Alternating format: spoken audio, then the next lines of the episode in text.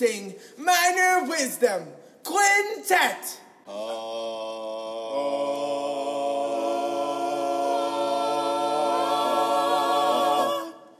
One, two, a skidda do. Minor Wisdom. So this week on the podcast, I have John Grimmett, and if uh, you don't know John, you probably have heard about him now. At least heard of him. Maybe you don't know him, but John is the head director at Pearland Dawson, taking over a very prestigious department. Uh, so he had big shoes to fill with uh, Tim Monroe, but he did fill those shoes and maybe even more. I don't know Tim's uh, history of Teacher of the Year awards, but John has not been teaching very long in the grand scheme of things and is already his district's Teacher of the Year. He is a finalist for the Region 4 Teacher of the Year in secondary education, that is. And so he's already done quite a bit in a, just a few years of teaching. But as you hear this uh, podcast episode, you'll hear John talk a lot about uh, what has kind of gotten him where he is now and the inspiration, uh, the people that inspired him, that is, not just one inspiration, but the people that inspired him to get to where he is now. And he has a unique journey because John has a, a music background. You can go to johngrimmett.com and find out tons of information about him. Uh, he is still an active musical writer, pretty much. Um, he, he does quite a bit, and I'm sure that once you hear this, you'll be inspired to maybe, while we're kind of not doing much, uh, be inspired to do more and uh, to maybe get behind a computer screen and write or uh, just do some things that enrich your own life because John has done an amazing job of doing that for himself. And you'll hear that again in this podcast. I'm pretty sure most of you now know, I know there are a couple of holdouts so far, but most of you now know what's going to happen with the beginning of your school year. So if you have uh, reservations or you have issues with it, uh, I hope you are resolving those. And maybe even some of you have started to kind of create some content for your classrooms because they're going to be very unique, as, as we all know. Uh, I hope that the people that uh, that that are worried that they're not going to have enough content. Trust me. First of all, we we have a little bit of time, and second of all, we also uh, uh, we're all in this together. You know, we're all we're all fighting this fight together, and I hope that uh, you don't feel like you are. excuse me, that you are alone. I'm getting all choked up. Uh, that you are alone. You know, there were some naysayers about why couldn't we have made this decision earlier, um, maybe even June, even May. And I even saw one or two people say something about doing it in April. Uh, the decision can't be made that quickly so that we can have an easier time getting our, our work together. It can't, it just administratively, it can't be made that quickly. Uh, speaking as a master's of education with a certification in administration, you just can't jump the gun with that kind of decision uh, to put a certain thousand number number of thousand kids in uh, online training, online education. The state has to make sure that they're behind it. TEA has to make sure there are a lot. There's lots of red tape to make sure that happens. I believe most districts, uh, although they probably waited till the eleventh hour, I think it was necessary that they had to wait to the eleventh hour because what what happens if something changes? I sit and watch the news. It gives me horrible anxiety, but I sit and watch the news every day and watch these numbers change with this virus. And I can't figure out if these people that think it's somewhat of a hoax or oh it's no worse than the flu um those type of people uh, i can't figure out if sometimes you know they're right uh they're not but you know you you you do have those moments of doubt uh where you think that maybe uh the people that you disagree with the most you have those moments where you're like well I mean, I don't know. Maybe maybe things are changing because on a daily basis things change, and recently on a daily basis things change for the worse. But you know, there there are things changing with the vaccine uh, trials, and there are things changing with kind of the number of deaths. And yes, it's not actually just about deaths. Uh, my sister put it to me in a in a great way. It's not it's not about the coronavirus. It's about getting help if you need help in a hospital for anything else. Uh, and it's about open beds and people are in waiting rooms that have injuries, some minor, some major, that are just waiting on a bed. Um, you know, heart attack patients have actually they've they've talked about how patients that have heart have had heart attacks are being treated in the waiting room uh, because they have nowhere to put them, and uh, that's the kind of stuff that you have to worry about. Of course, yes, you have to worry about the virus and mask up and make sure that you're safe, but you know it's the it's the normal quote unquote normal things that a hospital has to worry about on a day-to-day basis aside from this coronavirus that uh, we should be concerned about. There's just no space for those people. So and hopefully i'm not talking to any of those people right now and hopefully i don't become one of those people. So uh, that would um, royally suck. So anyway i don't want to bring anybody down I do want you to listen to John. Now, John's John talked. Um, I'm not going to lie. I'm going to be transparent, and I hope uh, uh, John's okay with that. But I, I and I told John I, I want you to talk. That's okay. Like there's nothing wrong with it. But you will very little of me is heard in this podcast, which is why I'm trying to upload everything or front load everything. Not upload. That would be weird. Uh, front load everything with my voice because you don't hear me a lot during this interview, and that's plenty fine because Although this is called Minor Wisdom, although it is my podcast, the point of this podcast is to hear the guest.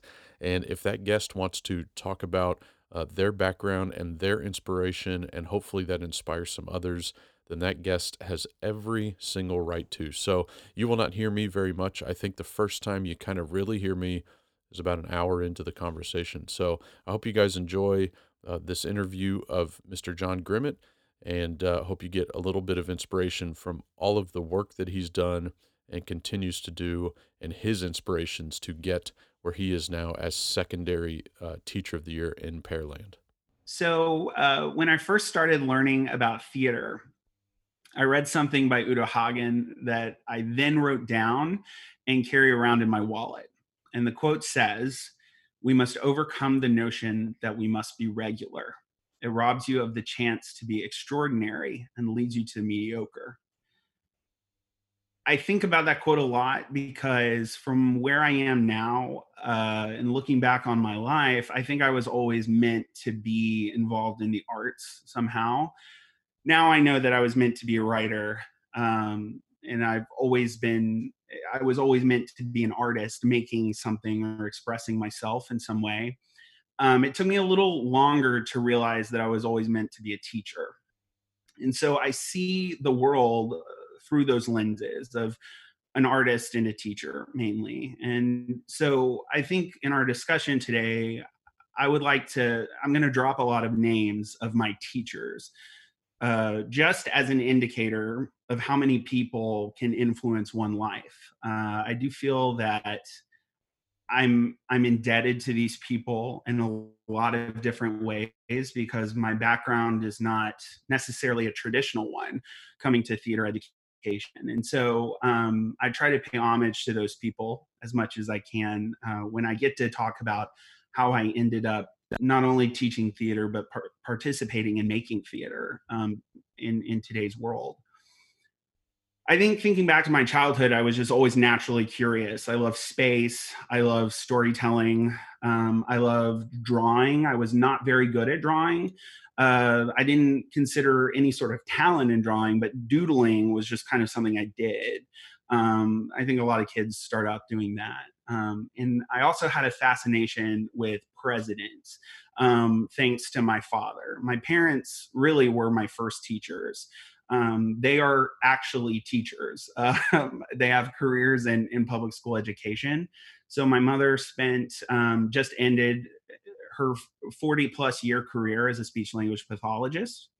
And my dad retired about seven or eight years ago now um, as a, a longtime school administrator.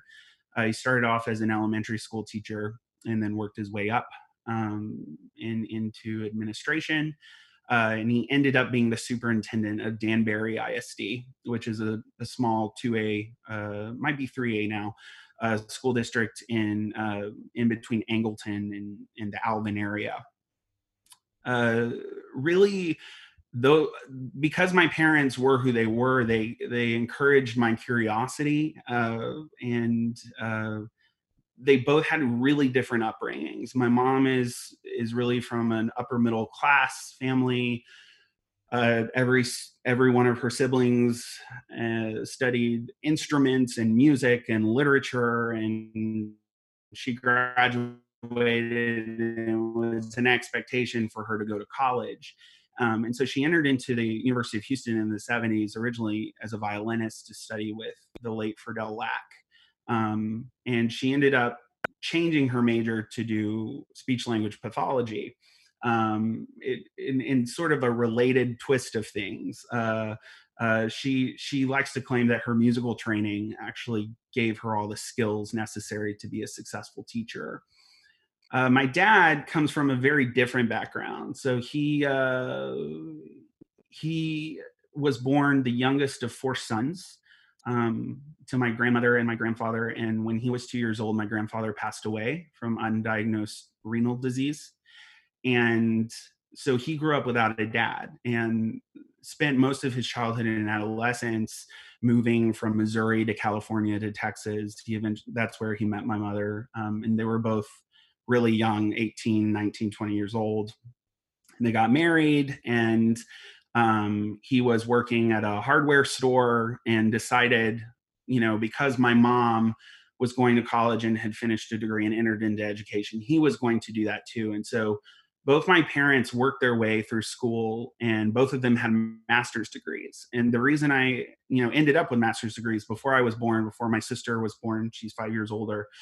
And so I bring this up in the story of education because I'm very aware of my privilege um, when it comes to my my place and my being in theater education today. I, I realize that a lot of people come into education um, in the from a variety of, of fascinating and different backgrounds but I was really fortunate that my parents were the first ones um, to be my teachers in this way and to encourage curiosity and to encourage education in our household. To be intelligent was the most valuable aspect of my childhood. To be well read, to talk about ideas, to form opinions, all with the values of helping others. Um, I think that it, when we talk about Ovation uh, Theater uh, at Dawson High School, where I am now, I really look back to these early moments because the values of helping others is really what I preach to my students every day. Um, you know, I had wonderful teachers growing up as well. My first grade teacher is one of my favorite teachers of all time. Her name was Miss McMillan, and she had a bunch of taxidermied animals in her classroom.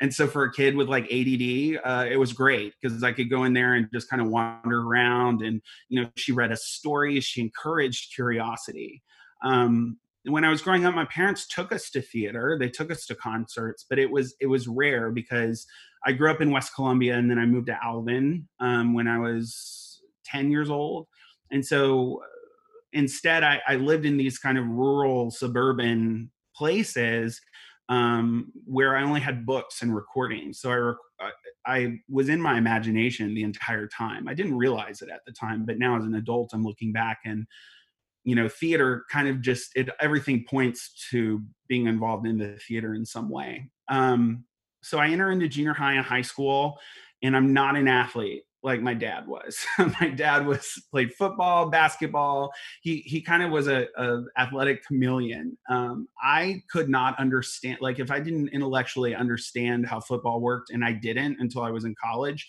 um, you know it was it was embarrassing, you know, an embarrassing part of my adolescence. And so I, I instead tried to do everything else. You know, I did play football. I did play, um, sorry, my TV turned on just right that's in the middle of that. It's, it's okay. It's got a, it's, uh, hey, Alexa. yeah. that's all right. It's weird. You know, it's like being at home. You never know what's going to happen. anyway, but, uh, yeah, anyway, my, uh, I, I decided to do everything else. And, you know, I was a part of, you know student government and you know nerdy book clubs and all that other stuff uh, i got into band when i was in sixth grade sixth seventh and eighth grade and i had a wonderful junior high band director katie batchelor um, who really just encouraged me. She was the reason i wanted to do band in high school but also to become a band director. She was the first person i saw in my life that was so passionate and engaging with what she did. And so i often credit her as as kind of my first influence of being aware of being involved in music uh and in a, in the long term. Um i also you know, I also tell people now my first encounter with UIL one act play was when I was in junior high. Until I directed, you know, years later. Um, and I did it because I was tall, um, I was lanky and awkward, and the play we were doing was Scapino.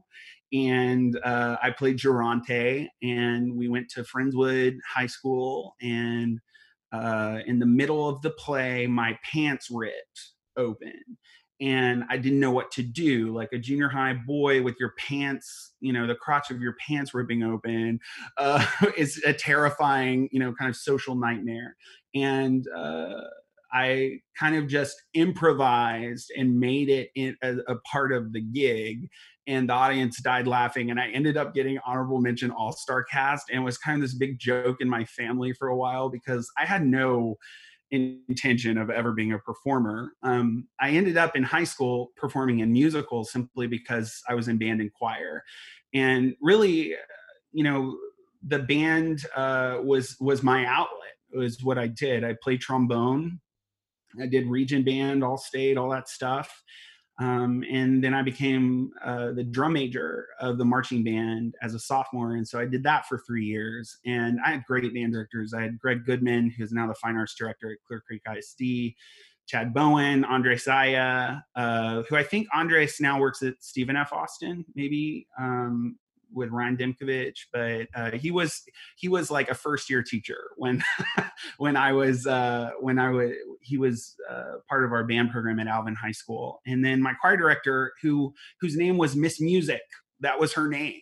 Uh, so it was like I had all these great teachers who inspired me to be uh, to be involved in in music and at the same time i was really drawn to literature you know and storytelling. Uh, so i had great english teachers dj mchenry and brotherton donna polly. They all encouraged my love of literature and storytelling um, and poetry. And uh, and a government teacher um, Mary Stimson, who's still at Alvin High School, um, and Miss Polly is still at Alvin High School as well, who really said that the the role of art is is necessary and vital in a functioning society. And so I, I, took that all in you know i was i was i just had really really great teachers in high school.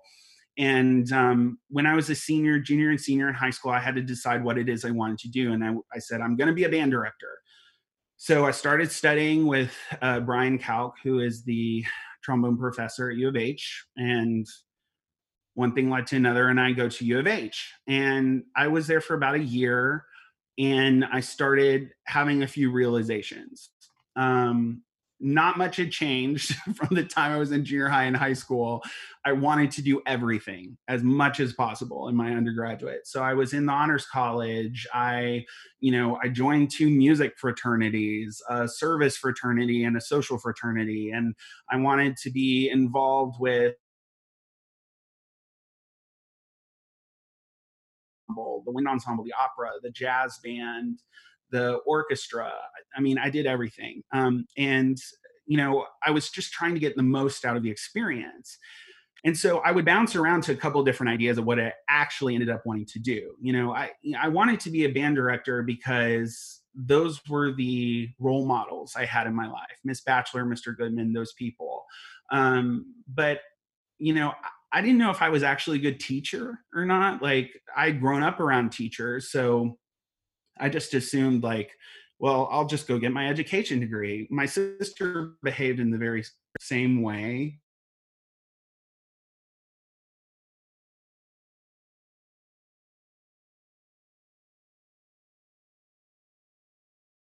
And she was successful at the junior high teaching English where she was. And then she, she uh, got married, moved out to Beaumont. She's still teaching, and so teaching was just an ingrained kind of in in me. And so um, I, I, didn't think I didn't know if I was actually a good teacher or not. You know, it, it wasn't like wanting to be a teacher. It was just kind of part of what was the plan. You know, and so I started you know, in college, it's natural for a lot of undergraduate students to kind of think, well, maybe there's life outside of this, you know. and so I toyed with the idea of being an English major um, because I was in in the honors college, and they make you take this uh, class called the Human Situation, where you read everything from Plato to you know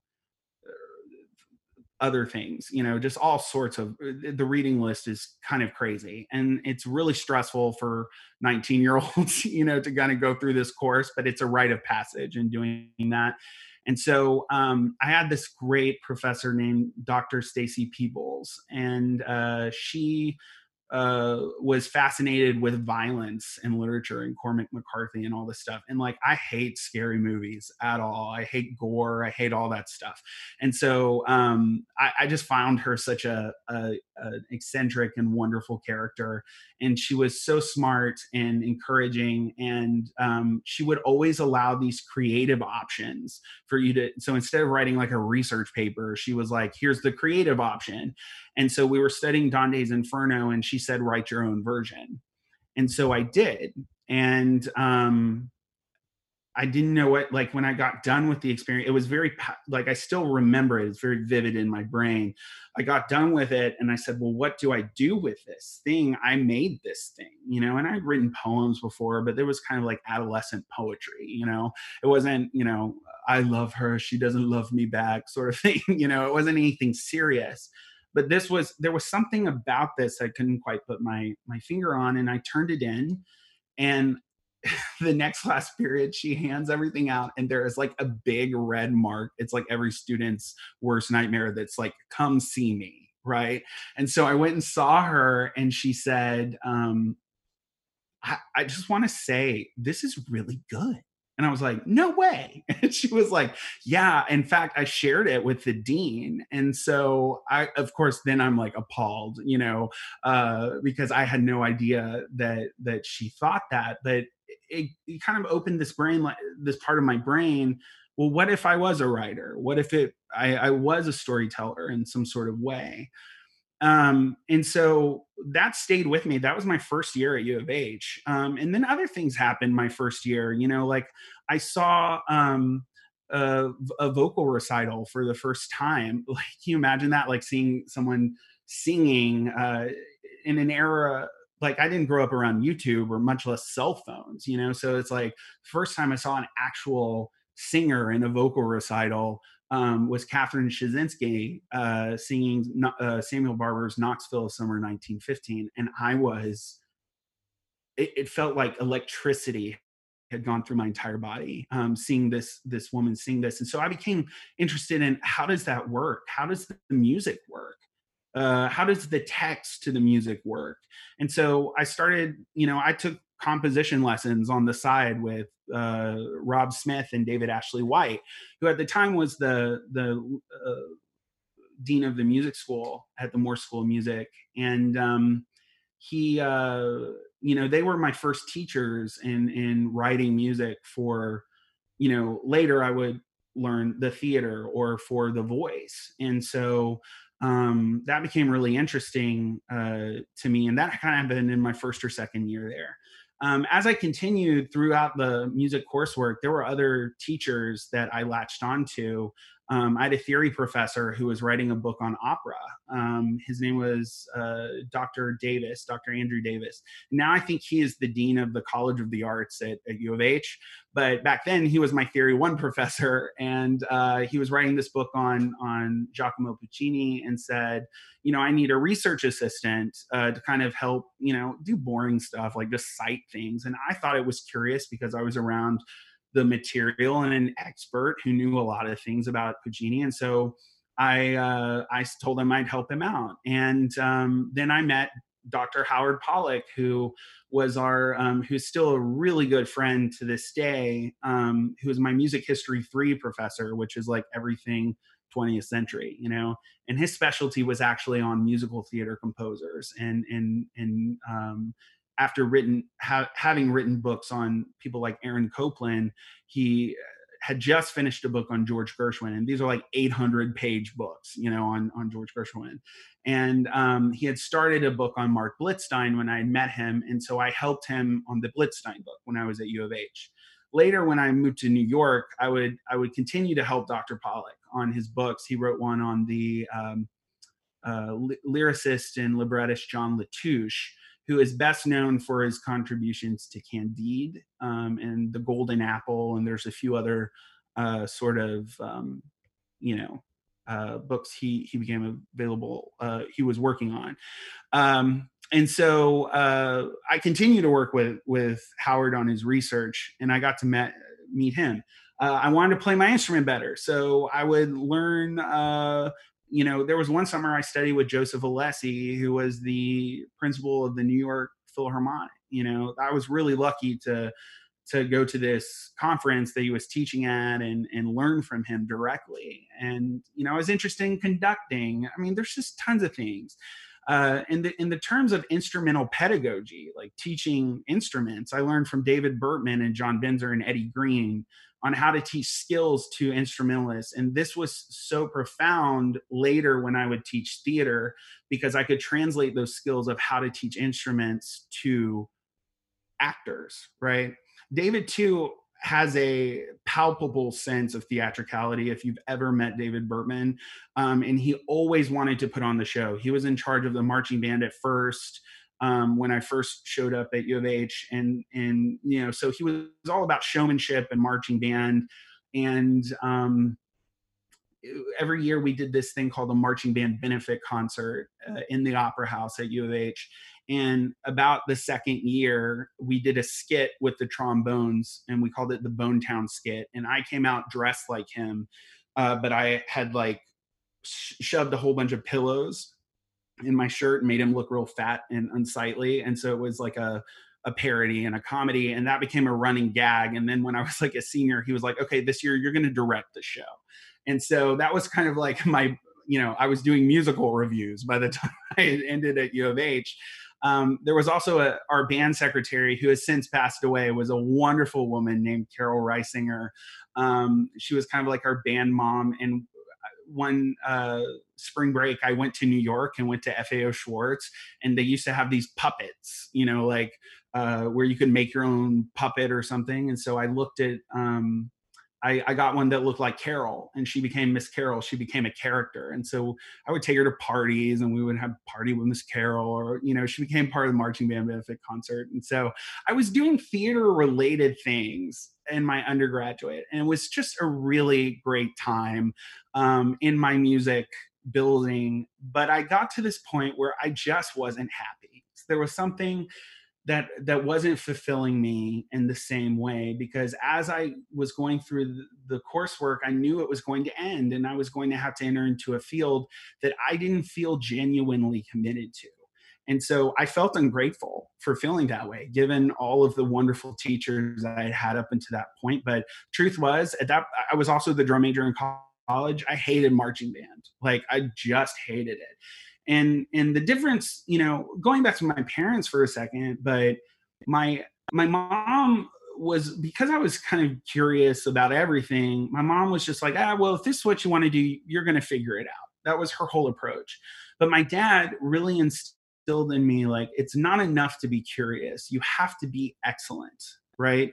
Going back to this whole quote about you know, from Uta Hagen, we must overcome the notion that we must be regular, right? My dad was all about the standard of excellence. And I wasn't going to sit in a practice room for 12 hours a day and practice the trombone, hoping that I would audition for, you know, one of 75 spots across the country in a symphony orchestra. You know, that just wasn't my personality. I wasn't going to do that. And I felt really ungrateful about that. Um, and so I would there was this time where I was just kind of walking around U of H as a young person, and there was this woman smoking a cigarette on the corner of the building. And you know, she's an older woman, but she was always had the most fabulous makeup on and and you know, jewelry and everything. And I would come to find out I would just talk to her while she was sitting there smoking on the porch. Um, and that was Anne Ostrow um, who was the wife of, of Stuart Ostrow, uh, the, the producer uh, who was on faculty in the theater school. And she said, You're such a good looking guy. That's what she said to me. Uh, do you sing? And I was like, No, uh, I don't. Uh, and she goes, Have you ever tried? And I, so I said, well, no. I said, but I am interested, you know, I am interested in musical composition, kind of like the way songs are written, you know. And I love musicals. I love theater. Um, but it's just it was never a career path. And so she invited me up. You know, it was like once a week for two and a half years. I would go sit in her little practice room and we just take apart songs. You know, it, we we studied Sondheim and Richard Rodgers and Irving Berlin and Cole Porter. And, you know, of course I start in Sondheim. I start at the end, you know, work my way backwards.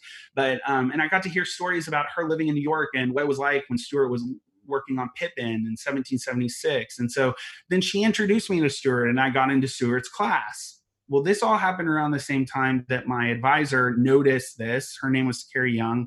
And she was like, I need to to um, uh, tell you there's this guy coming to teach playwriting at U of H next semester, um, and his name is Edward Albee, and uh, you should take his class. And I was like, sure, Edward Albee. Like I, I didn't. I mean, up to this point, I had only read three plays in my entire life. It was Hamlet, uh, Hamlet, A Glass Menagerie, and Our Town right? Uh, which there aren't three bad plays. That that's not three bad plays if that's the only thing I had read. But you know, I'd read read all this literature. I was I was poetry and novel based, and I really didn't have a, a good foundation in what dramatic literature was.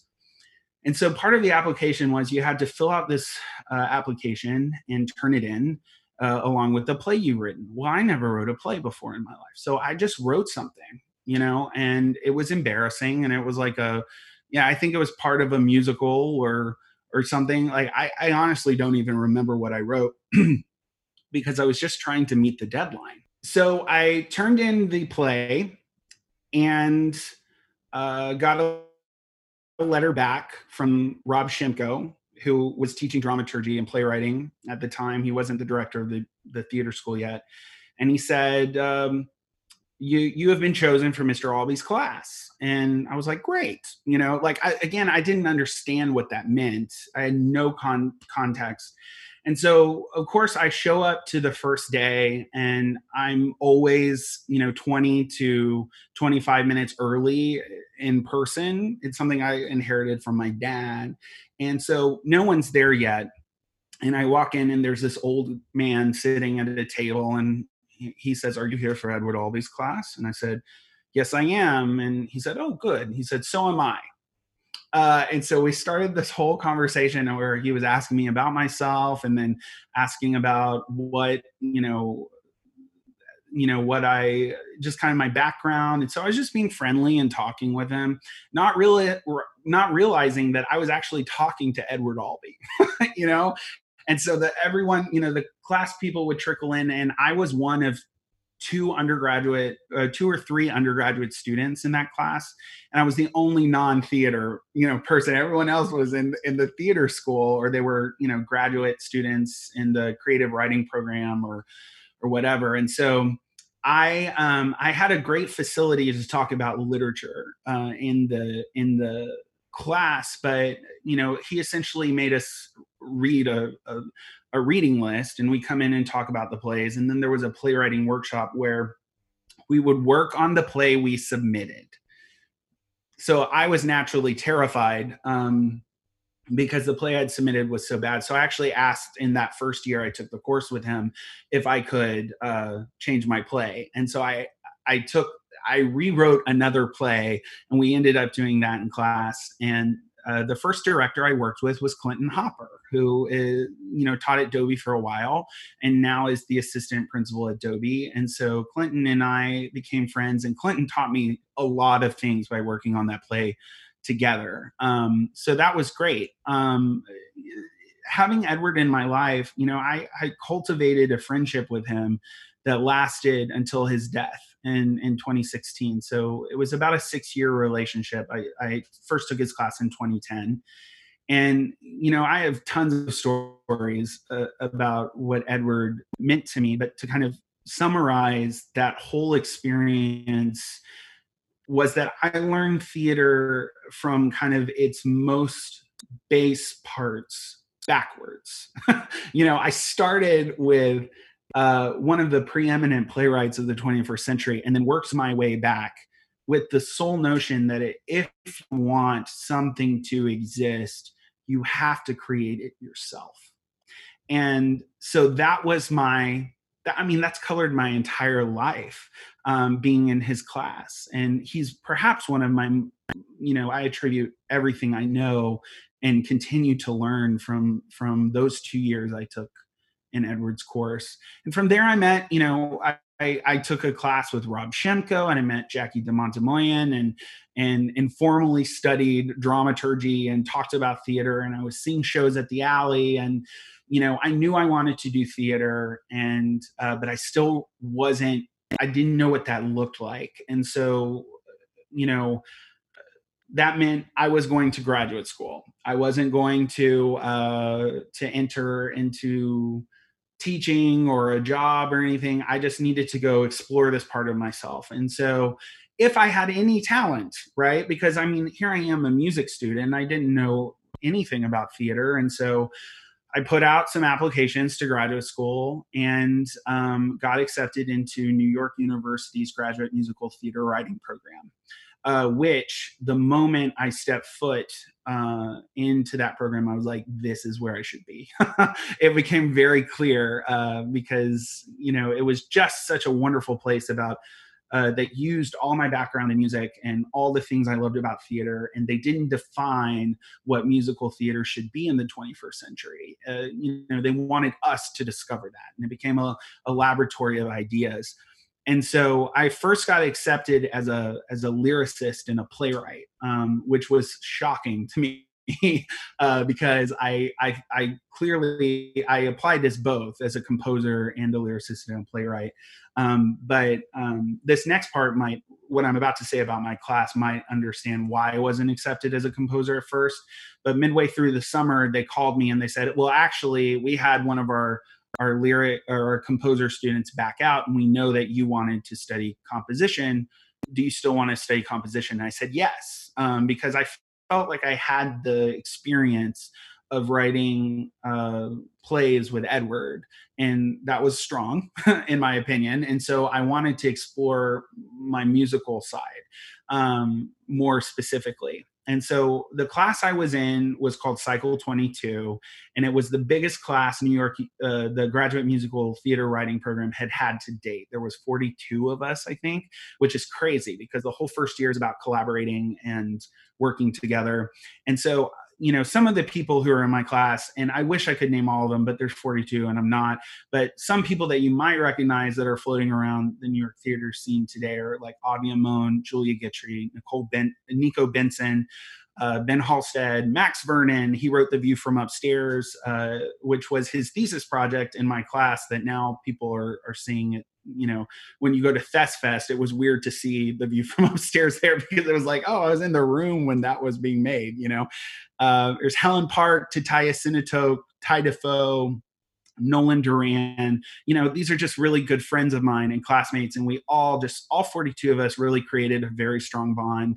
Um, and they've gone on to do things like uh, win the Dramatists Guild fellowships and the Jonathan Larson grants, Richard Rodgers awards. Um, these were the people I were I was challenged and stimulated by every day. Um, and I had the fortunate, you know, they always have like a class president, and I came in um, not expecting to be the class president or even wanting to run, but I have a, a propensity of making bad jokes, and I made a bad joke that everyone laughed at, like in the first 30 seconds of meeting each other and so i think that socially they were just like john will be our class president. And so i was i was a class president for uh for our cycle.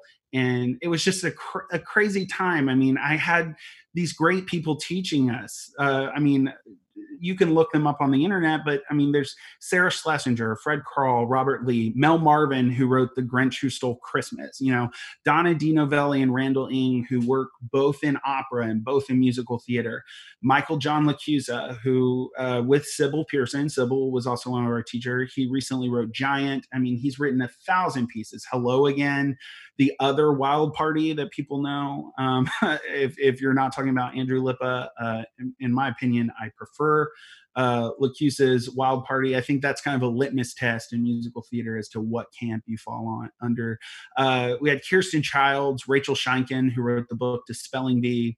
Um, and then they also taught us business side of things. So we had Sean Flahaven, who is the chief theatrical executive of Concord um, Theatricals. He was one of my teachers. Uh, Larry Maslon taught us history. Um, Jack Viertel, who is part of Jujamcyn Theater and runs Encores, um, he he taught us you know the structure of classic musicals i mean just who gets to do this stuff i was just my head was kind of spinning um, on top of that nyu was such a great lab because we could go in there and i, I was learning from actual people judith light john weidman susan birkenhead jerry zaks bruce coughlin uh, uh Lin Manuel Miranda came once and rapped about my my friend Avi, who I mentioned. I mean, well, Avi beatboxed because that was Avi's thing.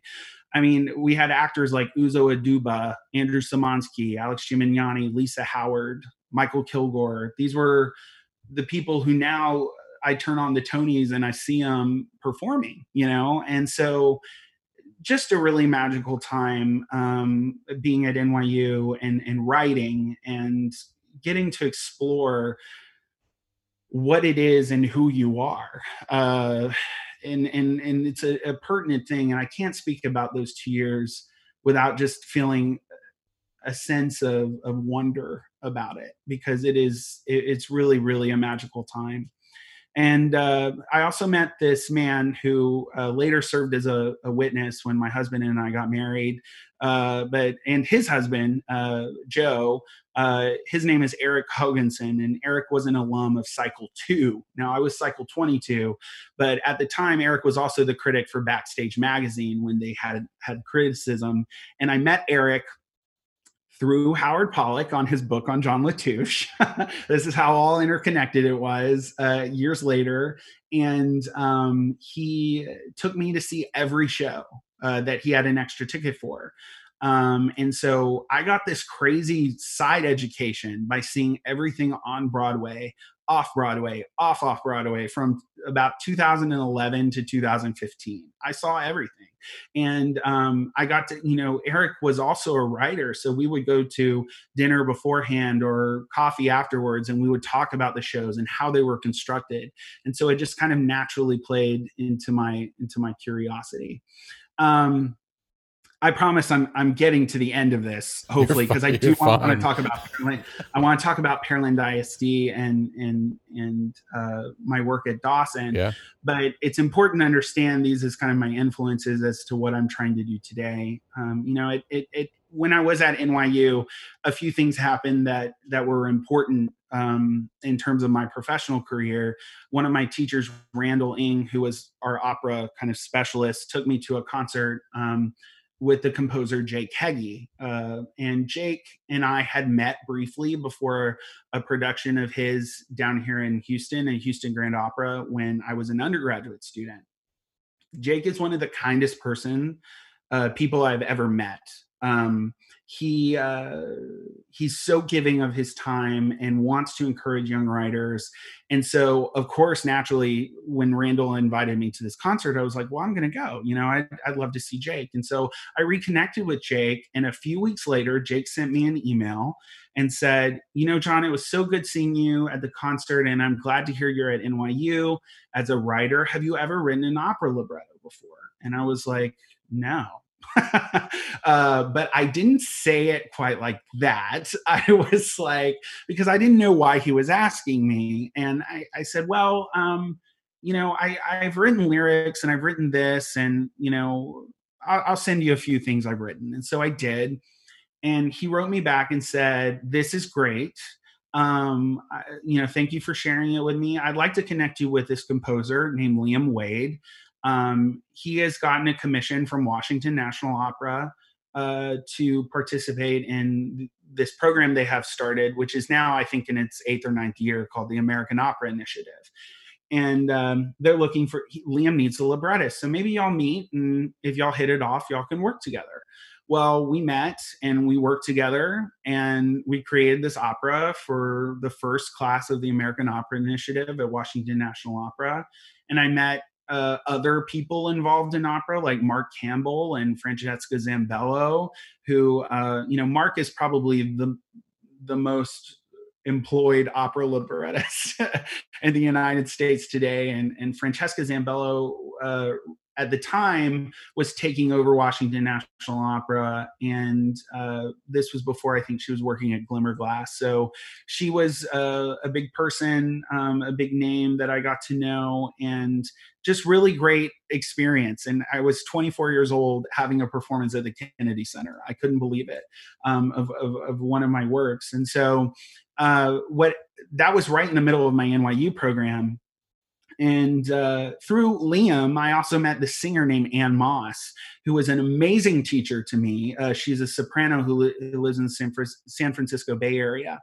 And uh, that was a whirlwind of a year. I finished up at NYU uh, writing a musical with uh, a writer named Jason Carlson. I wrote the music and he wrote the lyrics um, as opposed to when i worked with liam i was writing the words and liam was writing the music. So i was i was getting kind of an experience of all things and we wrote this piece called rain down the ruin uh, which was a, a, musical about soldier suicide um, which uh, you know I joke because when we tried to to pass it around, this was all before Dear Evan Hansen and everything. One producer looked me at the in the face and said, "Oh, is there a tap number in it?"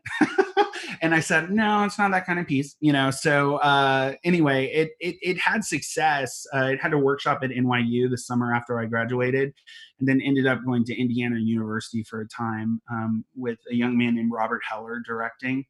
Uh, that last year at NYU, I broke my ankle while we were at a, a residency in, at Goodspeed Opera House, and so uh, in the middle of all of that, I, I had to finish up the musical and attend workshops while being on crutches and trying to get out of my apartment in New York.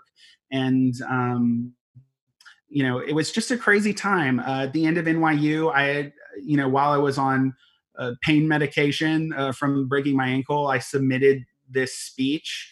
Uh, they have this student speaker contest, and the winner gets to speak at Radio City Music Hall at the graduation.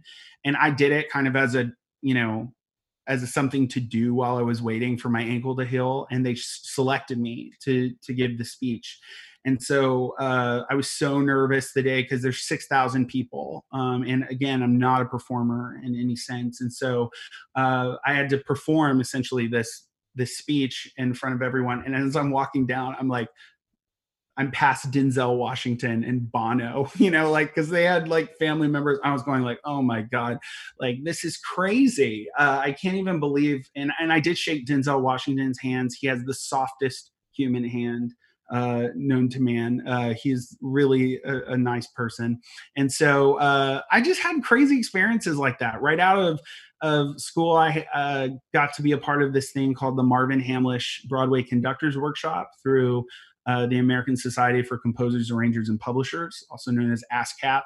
Um, they, uh, which is a crazy name, but I, I digress. Uh, they uh, they had a workshop where I got to go in and work with uh, the pit musicians from Wicked and singers, and we talked about Broadway conductors and um, you know all of this happened like a week in in a week on uh you know my last week at NYU and then on Monday I started work after I graduated uh, with my first job in New York City. And my job experience in New York City was less than ideal because I was looking for a job that kept me afloat while also writing so I was working in nonprofits arts education um, for a, about six months. And then I worked at a preschool for the remaining time that I was in New York.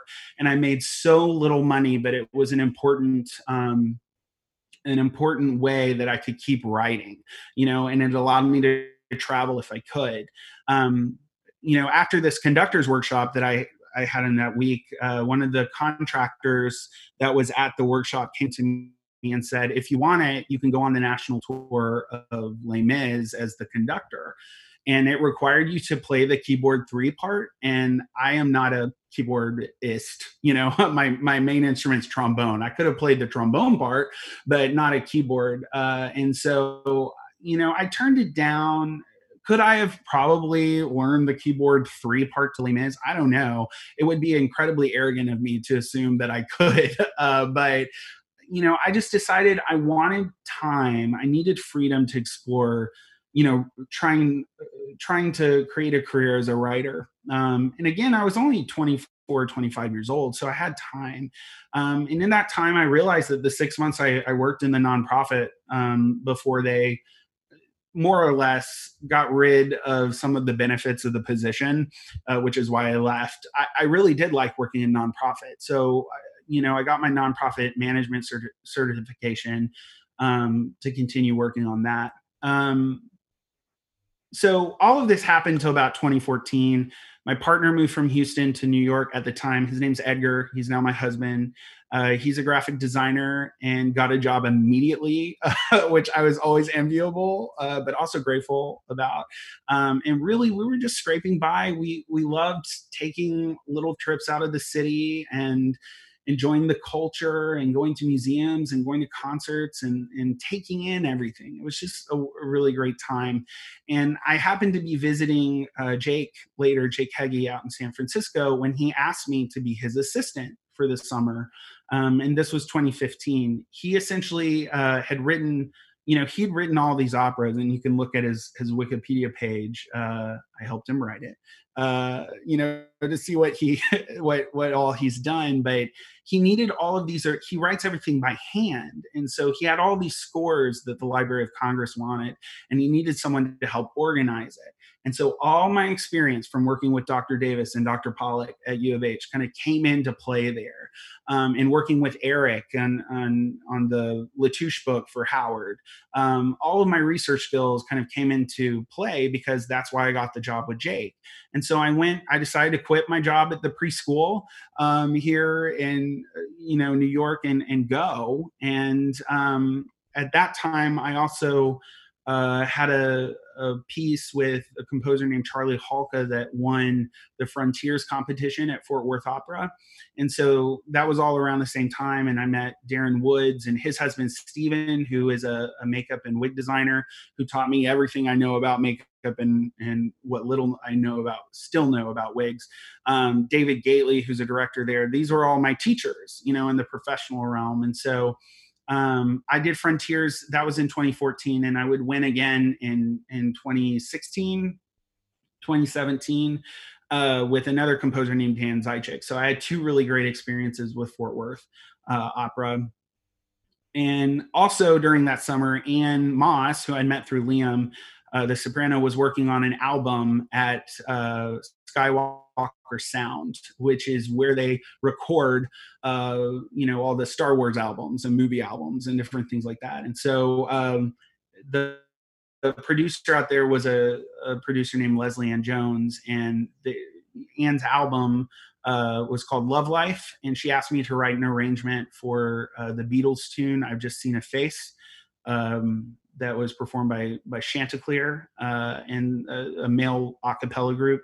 And so that's what I did that summer. I worked with Jake, I worked with Ann, uh, I did Frontiers when the time came, and I had every intention of returning to New York City.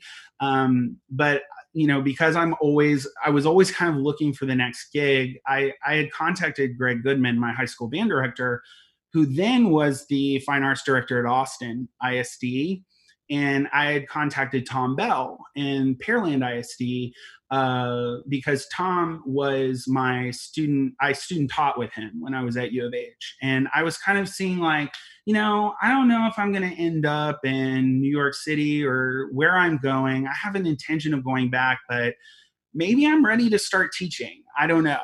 Uh, maybe you know, I was not made for corporate preschool sales you know? I, that was very clear to me. Uh, but i just wanted to kind of investigate that part of my life. And so i reached out to them and there were there weren't any uh, positions available in, in austin at the time. But you know greg has always been like anytime you want to come work with me come on you know? Because he he knows me from when i was 16 years old you know? Um, but and and tom said well actually there is a there is a theater position open. And I had gotten my certification in theater and in English because I thought, well, maybe I'll start teaching in New York City public schools, which, you know, is run through the city government. And they don't usually hire fine arts teachers, um, you know, in the same way that Texas does. they outsource those to outside organizations. And so my, I figured my way into a drama program would be through English or something. And so I got both of those certifications and I already had them. And and Tom said, well, there's this position at, at, at, a junior high here in, in Pearland. And so I interviewed for it and I ended up getting it. And around the same time, Edgar, my husband, um, was going to get his master's degree at FIT. And so that's a three year program. And I said, well, you know, it's good to be out of our 625 square foot apartment in New York. We might kill each other if you're trying to go through graduate school. Uh, so I moved back to Texas and to start teaching at East and uh, Pearland Junior High East. And they hadn't had a theater program at that school in a number of years and so they they wanted me to take it over and they were starting their junior high one act play program and you know i knew nothing about the ins and outs of one act play. And so um you know my first mentor in all of this was tim unroe and so he kind of became my teacher and i uh went and saw shows at dawson and my jaw would hit the floor because i would just say this looks like Broadway. This looks like how does he do that? How does he get the kids to do that?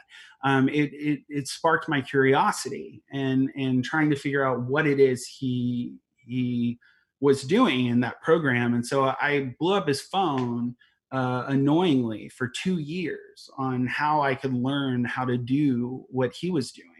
Um, I was also, you know, one of my other coworkers that got hired at the same time was a, a lady named Tracy Phillips who just retired. And she is one of my best friends and i learned so much from her um, as a junior high teacher and the art teacher on my campus catherine ramirez. She was amazing. So anything i needed you know i kind of i was trying to figure out my way on how to make this thing my own for the kids you know? And that was the biggest lesson i learned was am i ready to be a teacher? was not the right question to ask the question to ask was, Am I the right teacher for these kids? And making the kids the center of every decision, every every uh, possibility was really something that that Tim impressed on me early on, and that's what I I, uh, you know put at the focus uh, when I started working at East. And I remember like not knowing anything about how to do anything. I didn't know how to run a light board. I didn't know how to paint colors. I didn't know what I was doing, anything, because it's one thing to write a story, but it, another thing to make it happen. And so, you know, my first UIL clinic I ever had was with Kelly Lawrence, and she gave us this list of things to do, and it was so helpful. And then I started asking, I was like, well, there, there must be other people, you know, besides Kelly Lawrence. Who are these people? And so, you know, I learned about Travis Poe and Larry Wisdom, Allison Frost, Kathy Padrell, Rod Sheffield, Stuart Savage, Josh and Abby Harriman, Billy and Annie Dragoo.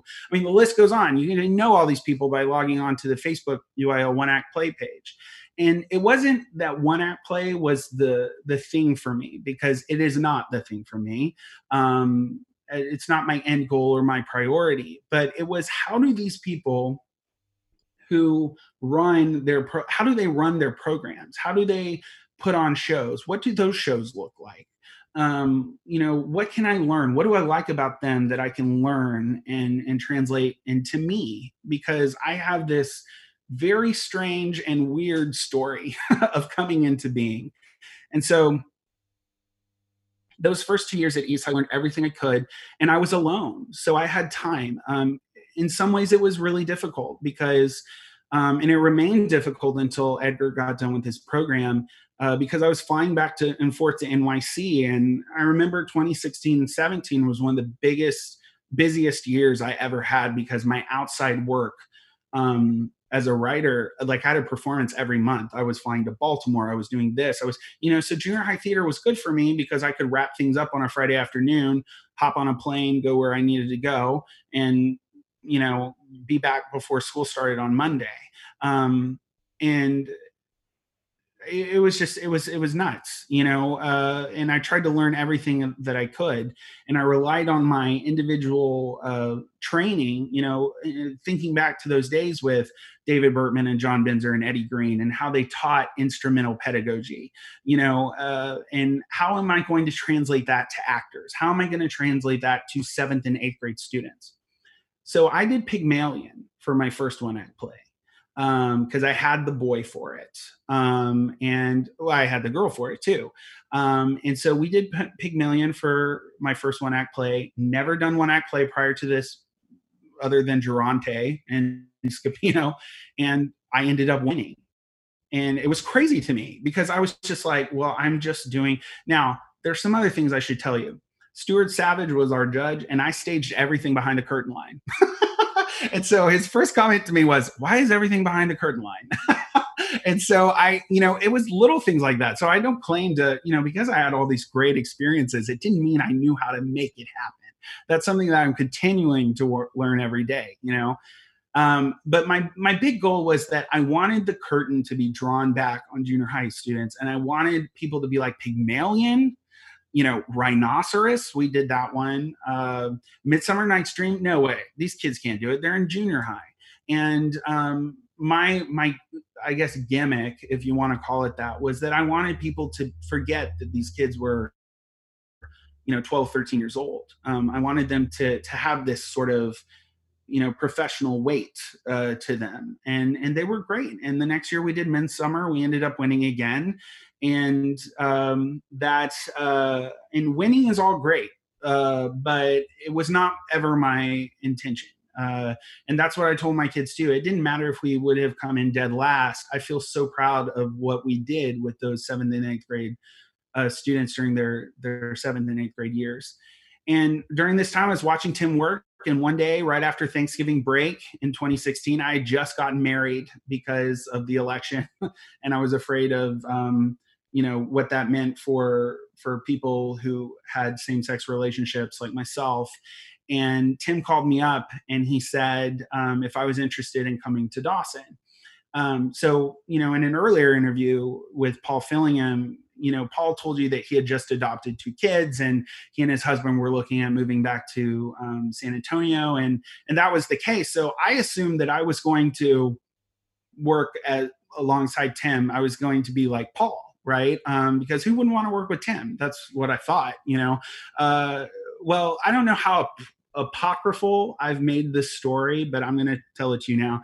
I'd come to find out later that what he was asking me was to take over the program. So, and and I believe I found that out maybe 10 or 15 minutes before I had the interview with the principal. Um, now, again, I might have been, I might have turned that into a cocktail story these, you know, years later, but uh, the truth is, I just had the busiest year of my life, and now I was considering taking over a highly successful program from someone uh, who had been not only successful in UIL, but you know the kids were great performers. They did these big musicals. I mean most amazing production quality. And i was still learning how to make things happen right? Uh, a lot of people called me crazy but i felt you know including my husband mostly my husband but i felt something inside me say use this right teaching junior high or high school theater in the way that i'm doing today was never in my plans but it was my chance i felt to overcome the notion to be regular, as Uta says, right? So the first two years were really difficult, like any transition. You know, Tim Tim left after the first year and went to Deer Park when an opportunity um, to become the PAC manager availed itself. And I worked with Catherine Daniel, who is great. She's now the head director at Elkins High School. Um, and and what made the transition difficult in those first years is how I had to define the program um, according to me. Um, and I think that a lot of teachers who take over programs or who move into, you know, Tim had had a, a, wonderful opportunity to create Dawson from the ground up, and my job was to continue whatever great things were happening at Dawson into the future. Um, and so, crafting the vision of what that would look like over the last three years has been primarily what you know what I wanted to my legacy to be. So um, I had the uh, amazing support of Mr. Bell and Kelly Holt, the principal, Terry Zutek, our, our department chair, Roxanne Silva and Katie McCravey are the uh, choir directors. They're amazing. And, and, and Dawson High School is just probably the most amazing place I've ever worked. Pearland ISD is is so supportive of us, and and you know, whereas before I was feeling so ungrateful, you know, to have entered into this, I am so grateful to be at Dawson and with someone like Cody Edgar now, who is my incredible partner in crime, uh, the assistant director, who is quite possibly the funniest human being in the entire world, uh, second only probably to Blake Miner. Uh, and he has a he has a heart of gold and loves the kids. And I'm still writing. I just finished a musical for uh, for children based on a children's book, and um, a few other irons in the fire uh, there's always something on my desk but i just that's what brings me to to ovation today. And you know i have a vision uh, for how to run the program and uh, and what it, is i want uh, the future of theater education to look like. And it may not be what everyone else wants but that's okay because that's what makes me me you know? So that's my story. That's awesome. In 50 no. minutes. Yeah, no, it's great. So then I got to ask you what, uh, I mean, if you still have irons in the fire, um, I know I'm looking at your website right now. It's a mm-hmm. very uh, impressive website. And even the Ovation website is quite impressive too. So either you have a knack of creating them or you have a knack in finding people to create them for you, whichever it is. But uh, what challenges you now? I mean, like what, what keeps you, what keeps your beak wet and what's what's getting you going? Is it the the fact that I mean, kind of at this moment, and and if you follow you on Facebook, and I, I know you don't follow you, but you know what you post. But if right. if if you follow you, and and and just with most theater educators, we're we're very bro- vocal right now with. Uh, uh, how things are being laid out. And mind you, as we record this, yours will come out in a week and a half. So you never know what TEA is going to come out with. Who knows what's you, going to happen? Yeah, you never know right. what what our government's going to say, our local, state, even national. Because uh, even today, the national government said some stuff. But and you ever, never know what UIL is going to say, especially between now and then. They've got ten days to screw this up. So, um, what is it that's going to keep you challenged? Assuming everything is normal don't you know I, know that online teaching could be a challenge and things like that but assuming everything's normal what what challenges you now? You're a very diverse individual. You have a very unique background. So mm-hmm. uh, you know I, I, feel like you could answer with a lot of things. Maybe it's just i've got to cook a rigatoni tonight and uh, i don't sure. i've never cooked rigatoni. I don't know. Yeah i i think the the biggest thing to keep in mind is as we move into a series of unknowns right now is that my my vision for what ovation will be in 3 to 5 years doesn't change based on the pandemic. Because you know a lot of people are concerned with well what skills are my students going to uh, have deficiencies in right? Uh, because they aren't able to work actively on building a set or they aren't able to work actively on scene work or or characterization techniques or whatever you know enter the blank there. Um, and and my approach is um, different in sense that um, the reason i choose to work with students as opposed to professionally at least in this season of my life, is that audiences of professional or repertory companies choose to go to the theater. It is a choice. They choose to be enriched. They choose to have subscriptions. They seek it out. They seek out culture. And we've relied on these institutions in the past to bring about a larger cultural change. Um, but with the advent of social media, I sometimes wonder, you know, about the actual reach and efficacy of these institutions, and especially with what they tell our students. So I choose working with students because I think all artists, I profoundly believe, and this doesn't matter if it's a pandemic or not, all artists who want to bring about meaningful change in this society need to be on the front lines in our classrooms. Um, young people walk into my classroom every day with different aspirations. They bring confused minds, overwhelmed hearts, they bring souls in search of healing. And whether they leave whole again depends upon how much I impress upon them that the arts are a vital and necessary part of being human and of being happy and healthy and well. And that is a huge responsibility. So, the delivery of how we instruct our students and what the vision is um, this i can tell you what what my biggest approach and how to make this happen is in three points um, it's how we focus the arts uh, in an ever changing society. Um, first, kindness and compassion above all else. Um, we can have debates, um, we can have arguments, uh, but there's a lot of noise out there in terms of, well, I'm not listening to this, or I'm not listening to this, or you know, this whole idea of, of cancel culture or whatever. You know, I don't spend a lot of time reading those things because I think terms change. You know, how we how we treat people ultimately doesn't.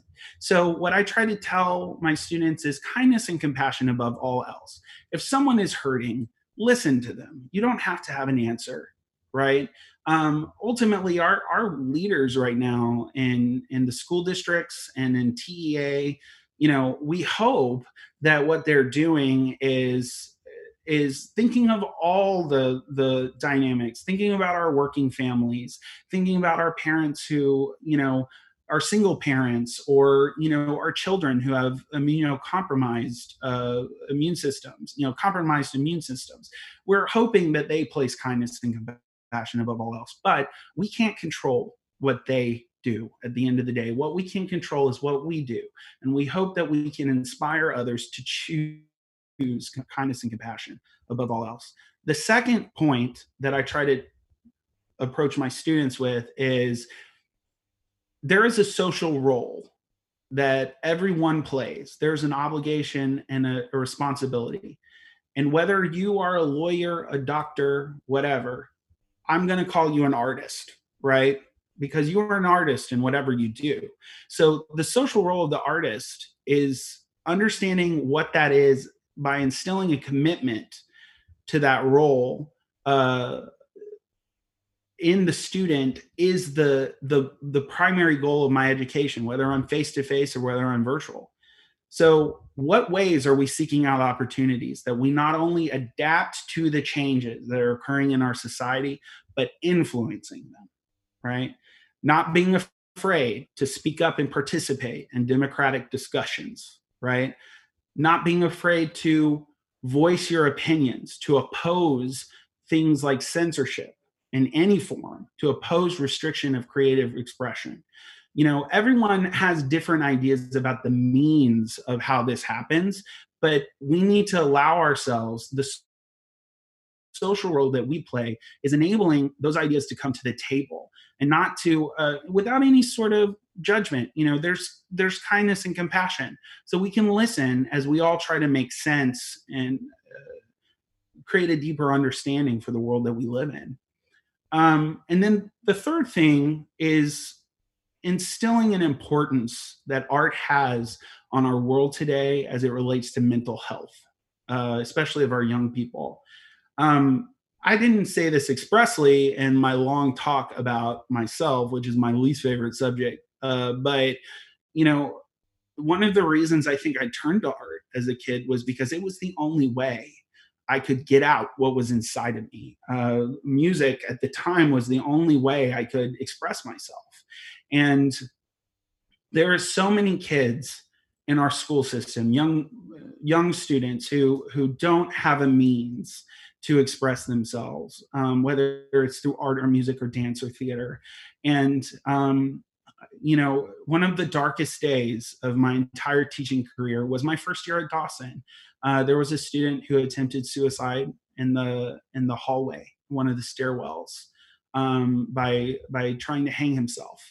Um, and it happened early one morning. And very fortunately, um, uh, you know, a teacher was walking by within the first 10 seconds of this happening and and the student was saved but it was traumatic for so many for um, for our, our, parents our students our community uh, being there at dawson in those days that followed really tested your mettle.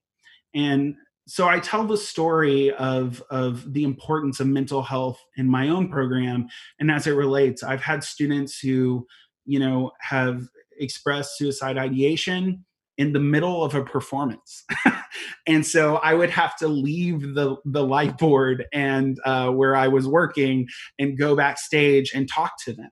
Um, I'd have to seek out an administrator in the middle of a show.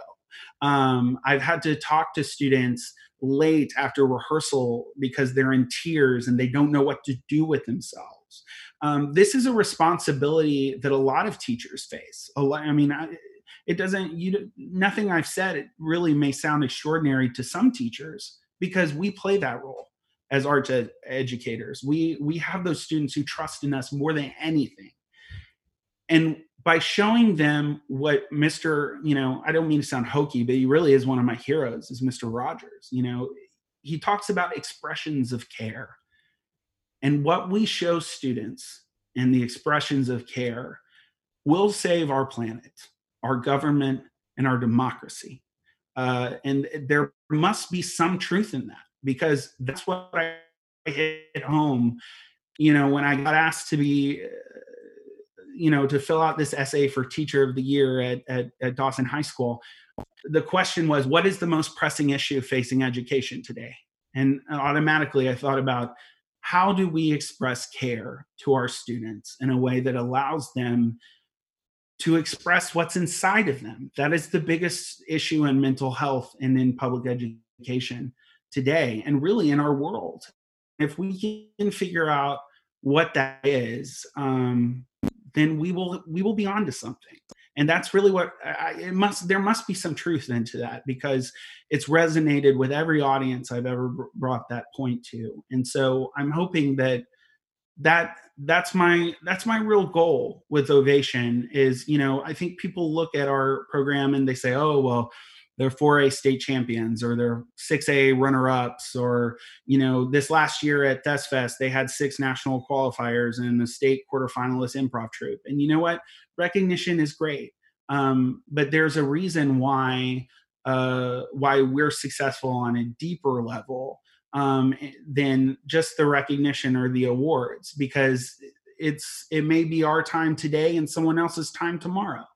Uh, culturally we try to make a difference in in the in young students' lives uh, by letting them know that they are a large part of of something even bigger than themselves, of family, um, of a community, and how they participate in that family and community are our shows right are the productions that we put on but there is there are deeper more meaningful connections about why we are alive by by by the work that we do every day.